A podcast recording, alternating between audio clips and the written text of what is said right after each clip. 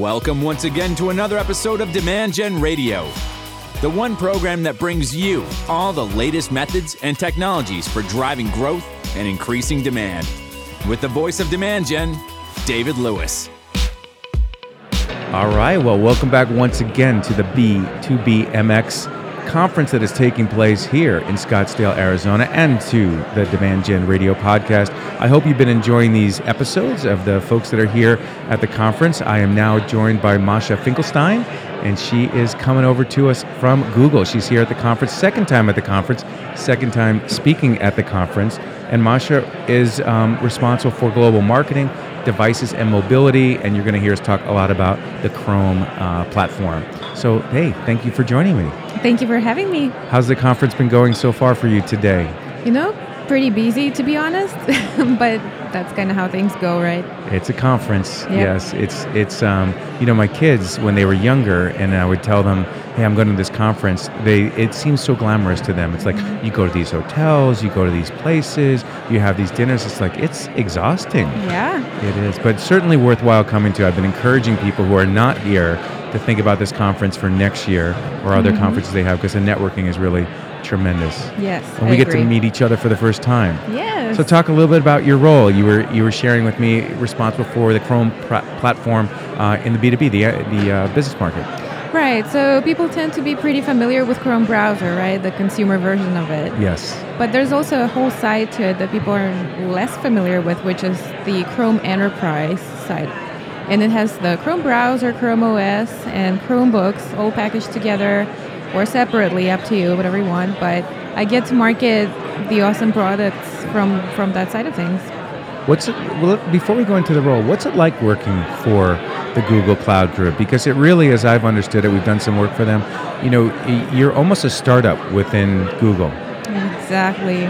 Yeah, it's it's a startup that has the benefit and the scale of Google, but that's kind of how it feels in, in there.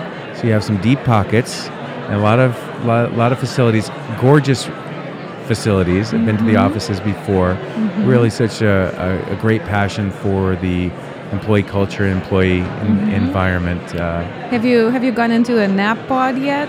I have not taken a nap in a nap pod yet. You should uh, try I, it next time. I, you know, I'm, I'm always there for a meeting, so I, it would be hard for me to go. Excuse me, do you mind if I jump in one of these nap pods and take a nap? They're super cool, though. Yeah, maybe schedule two meetings, 15 minutes apart. Yeah, it's like a, like a little bit of a spaceship. Uh, mm-hmm. Uh, it's crazy. Um, you you said a lot of people know the Chrome brand. People associate Chrome as I do. Uh, with the Chrome browser, which I use and I love. Uh, mm-hmm. I think a lot of us have moved away from Internet Explorer or other versions of Microsoft's browser and even Safari and yep. standardized on, on the Chrome uh, browser. You market to businesses, and one of the things that you speak about and you're passionate about uh, is ABM. And if you remember yesterday during the keynote, I asked anyone if they were crushing it in ABM. And there was one hand in the room, some tiny gal, and I say that because I couldn't see her, I could just see her hand uh, in the back of the room and that's because it's hard. I don't think anybody in that room wanted to be confident enough to say that they were crushing it because we're all on a journey learning about the tools, the technologies, the methods. But it would be great for someone who's been a practitioner for you to share some of the best practices and things that are working for you. So, how do you go about uh, establishing targets and, and practicing ABM at Google? Yeah, you know, I'll, I'll share what I can I cannot share everything, but some of, the, some of the secrets you'll keep. Yeah, some the of the secrets I'll have to keep to myself. All right. But um, yeah, there are things that work. Like for example, direct mail. Uh, people talk about it, and I see more and more vendors pop up in that space. And to be honest, it works. It it just does. You just send something to someone, they feel very special. Actually, a funny story. A friend of mine recently WhatsApped me and was like, look! And he sends a picture and it's a letter and a chromebook sleeve. He's like is that is that you're doing? I'm like uh maybe. And then he's like what is this? Why why did i get it? I'm like well you are a cto at a company. Yeah we we want to make you feel good about yourself and maybe hopefully you can also talk to us and then later he gets a um, an actual Chromebook from us mm-hmm. as part of that same direct mail campaign. Gets an actual Chromebook. Right. That's a nice piece of direct mail. Yeah. right? And he's like, wow, this is awesome. I'm gonna go tell all my friends about this, and I'm gonna use this, and I'm gonna. And he already loves it, I'm sure. But um, to hear back that feedback directly from someone who was affected by our direct mail campaign was really nice, and he definitely will consider cloud for, for himself and for his company. And you know, it's nice when Google makes a product that you can actually use as a direct mail piece, and even though it might cost the company 100 $150 i don't know but there's a manufacturing cost you can do the math and you can say you know what's the roi from this direct mail program even if we're shipping a sample or version of, of the product when you do direct mail are you using uh, and you don't have to name any brands i just want to ask the question are you using any of the uh, print on demand vendors uh, that you can stitch into. I know you guys use Marketo. I don't think that's a secret. Um, but when you when you, there's some technologies here, right, that can get connected into your marketing automation system mm-hmm. to do mm-hmm. print on demand. Have you gone to that level of uh, direct mail initiatives? Um, I can't tell you who we use, but I can tell you who my favorite vendors are. Okay. and I, I may or may not have used them in the past.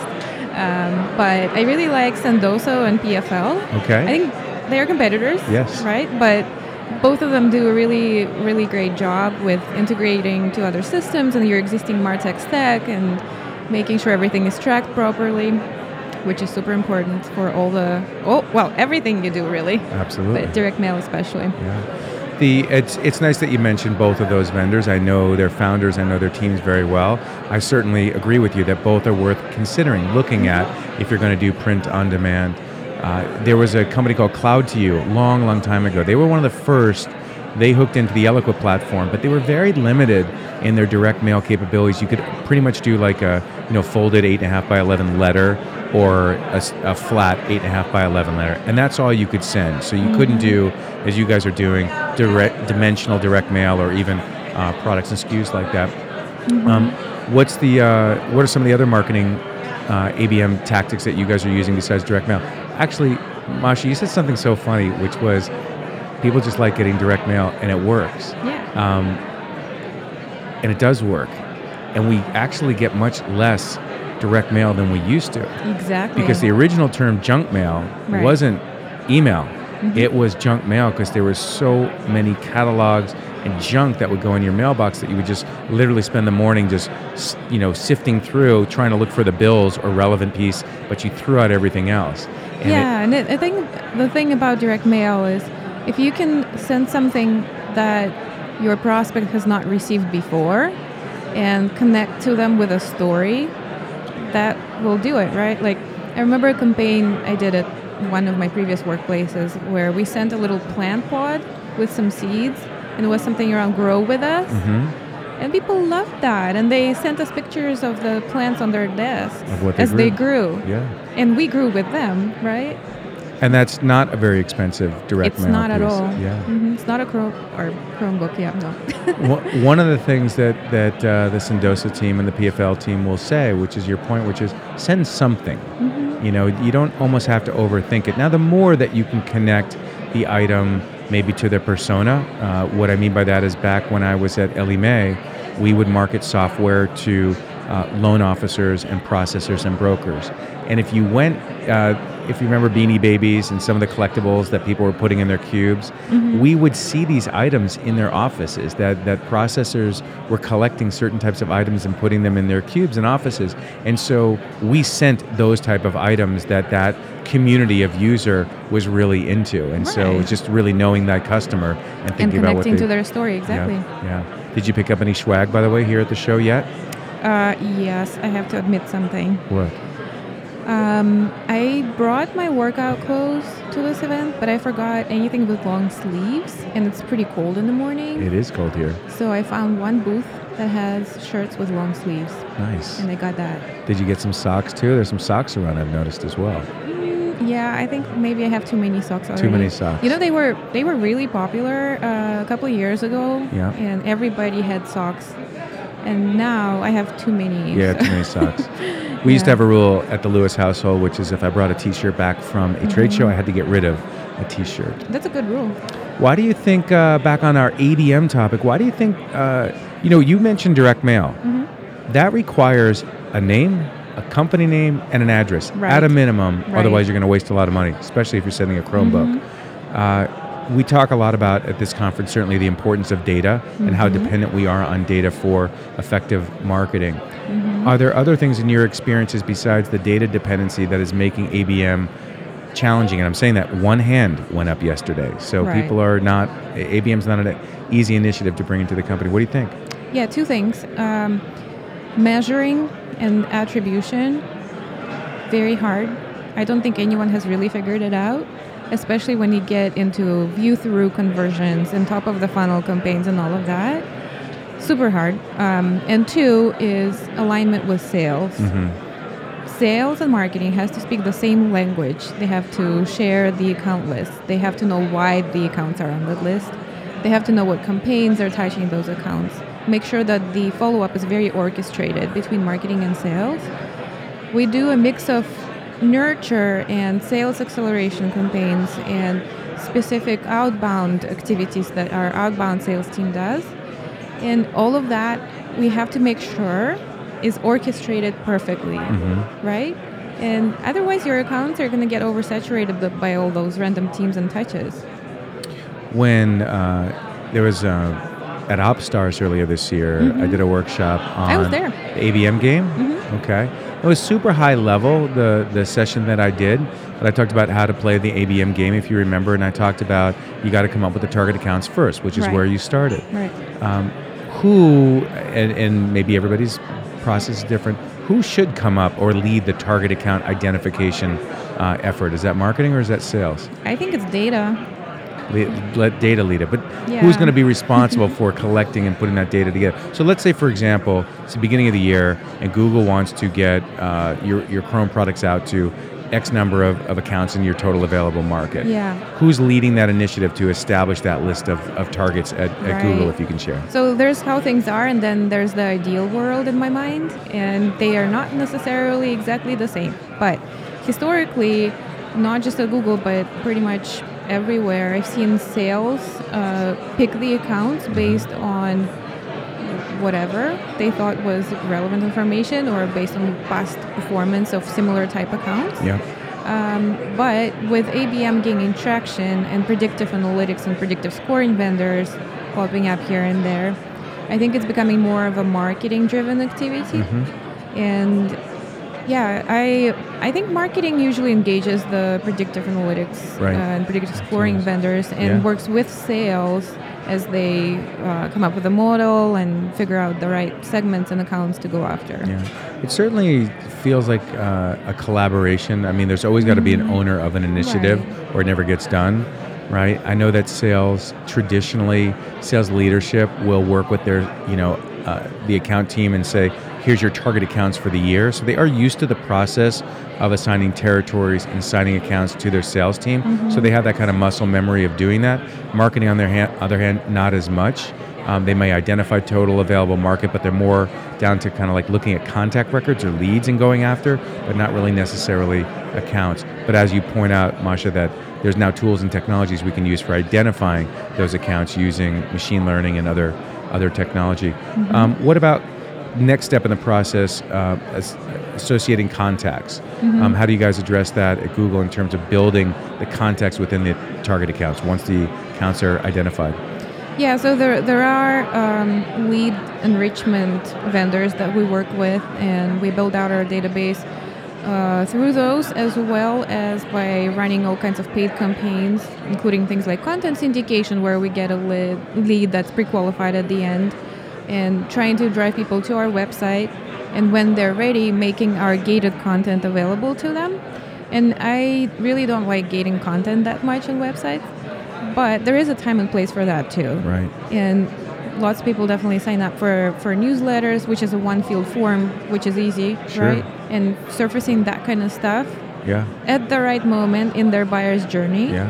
definitely helps One mistake I see marketers make, I think it's a mistake, is Mm-hmm. when they do a targeted uh, campaign where they have the list, these aren't like landing pages that are out there where search is bringing them to. This is, you're sending an email campaign or a sequence of campaigns and you're sending people to a landing page, even if it's direct mail, Mm-hmm. they have a form. Right. And I never understand like why is the form there? Yeah. If you drove people there, you know who they are. Either A, pre-populate the form and get rid of the form, make the form invisible and just do a blind form submission, or better yet, just use the technology to say, if they hit this page, then they're a member of the campaign, Right. uh, and you already know who they are. But way too much gating. David Meerman Scott talked about that this morning. You know, free your content. And I think Mm-hmm. That's a good message to to reinforce. What um, you talked about measurement, and so let's pit stop there for for a bit. What are some of the things that you guys are are measuring? My recommendation, by the way, is if people are going to do ABM Mm-hmm. and establish a set of accounts, then almost like poker chips. So visualize a stack of poker chips. These are all the poker chips that are- are the targets. And now just move them to a different location when they become customers and count how many there are. Right. You know, like at least start with what are our targets and who have we moved to become customers. What do you guys do in terms of, of, of measurement? Um, we definitely try to track marketing influence on pipeline and revenue. Okay. Um, we have certain product specific goals that we measure in association with every campaign. Um, I'd like to get to the point where we also measure account engagement. And by that, I mean not only who's coming to the website from our target accounts, but also looking at all the way through the funnel where the drop offs are, how our coverage is changing over time for our named accounts, and, and things like that. The account scoring, which was a topic, we did a workshop yesterday in Mm-hmm. the morning on uh, account based marketing that Will led.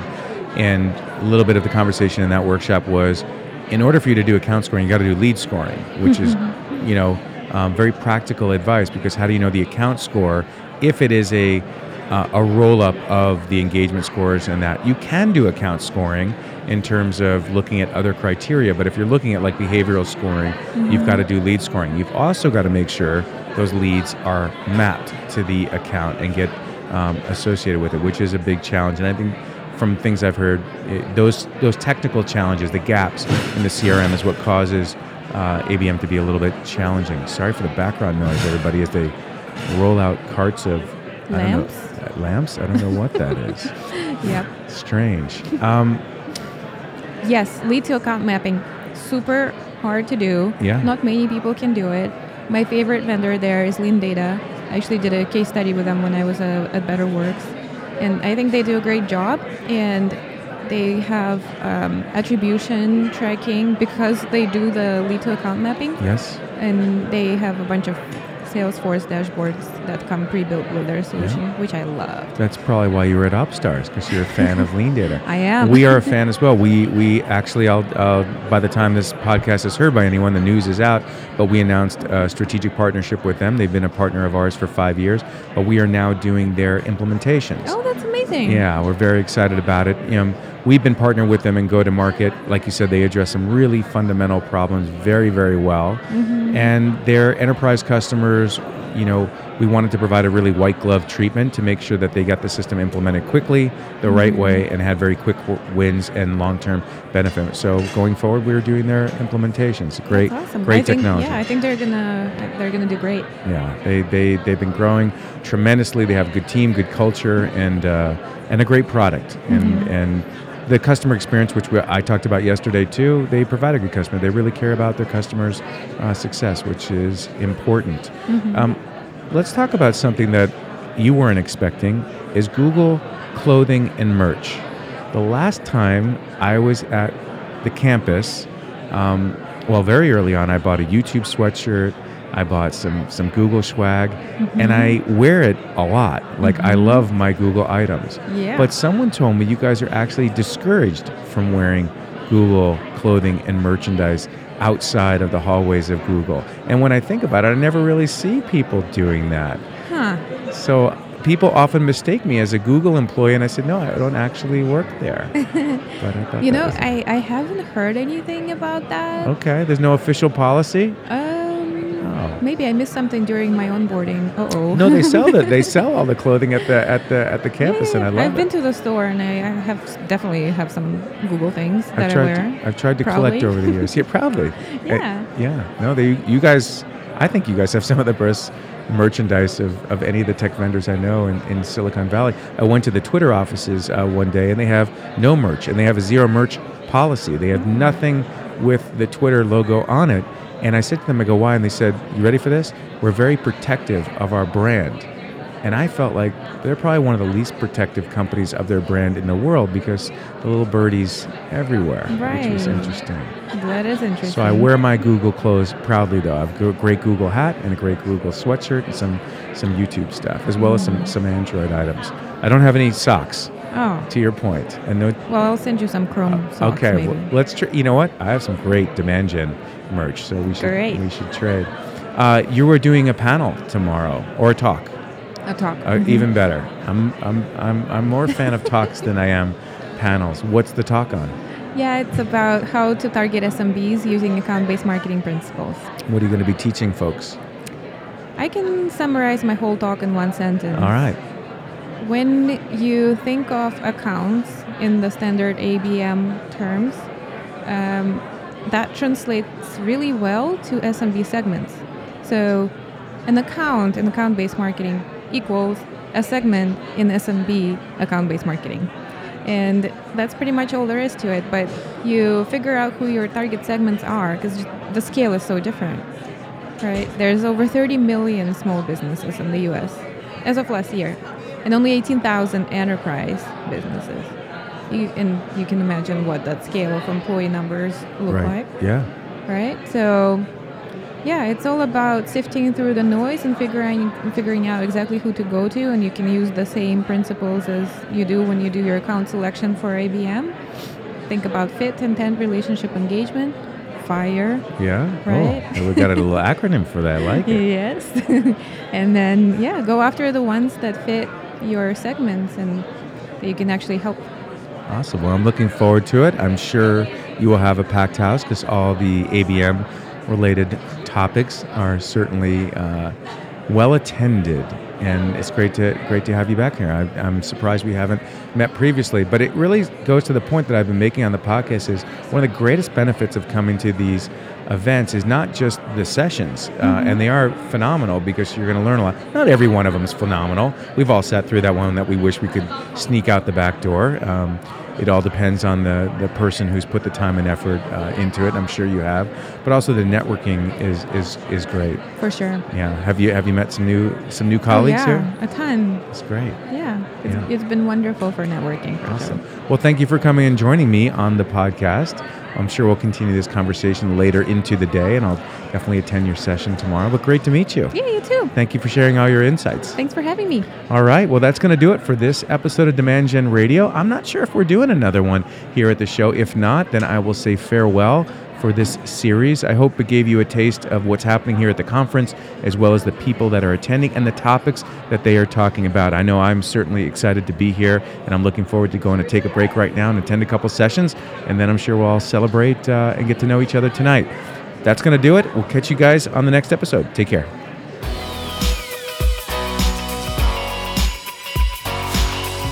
You've been listening to Demand Gen Radio, bringing you the top industry experts, thought leaders, authors, marketing technology firms, and senior marketing leaders from around the world to teach you the methods and technologies for high performance marketing.